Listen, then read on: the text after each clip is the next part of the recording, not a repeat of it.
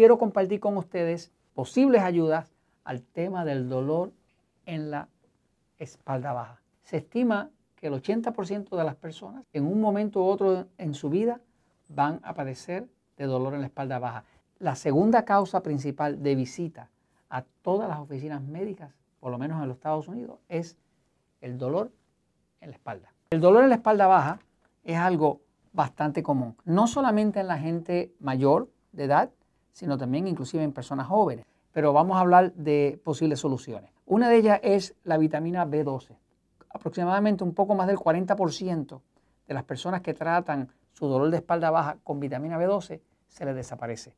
La mejor forma de tomarse, depende de cómo usted la consiga en su país, es líquida. La vitamina B12 en líquido, usted puede tratar de tomarse una dosis de por lo menos 5000 microgramos. A la hora de resolver un dolor, usted mínimo estar usando 5000, que muchas veces es utilizar un pistero completo. El pistero completo una vez al día. La otra forma que se usa la vitamina B12 son en unas tabletitas que se disuelven debajo de la lengua.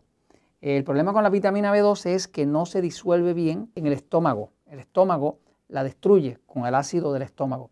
Por lo tanto, se trata de poner lo que llaman sublingual. Sublingual quiere decir debajo de la lengua, ¿no? Y eso se pone ahí hasta que se disuelve, ¿no? No tiene sobredosis la B12, se lo puedo decir desde ahora, porque es soluble en agua. Así que lo que usted se tome de más, si acaso se lo toma, se va en la orina y no causa ningún problema. Y la tercera forma es que cuando hay un caso grave de dolor en la espalda baja o un caso grave de debilidad o de anemia, ahí usted va a necesitar la ayuda de un médico, ¿no?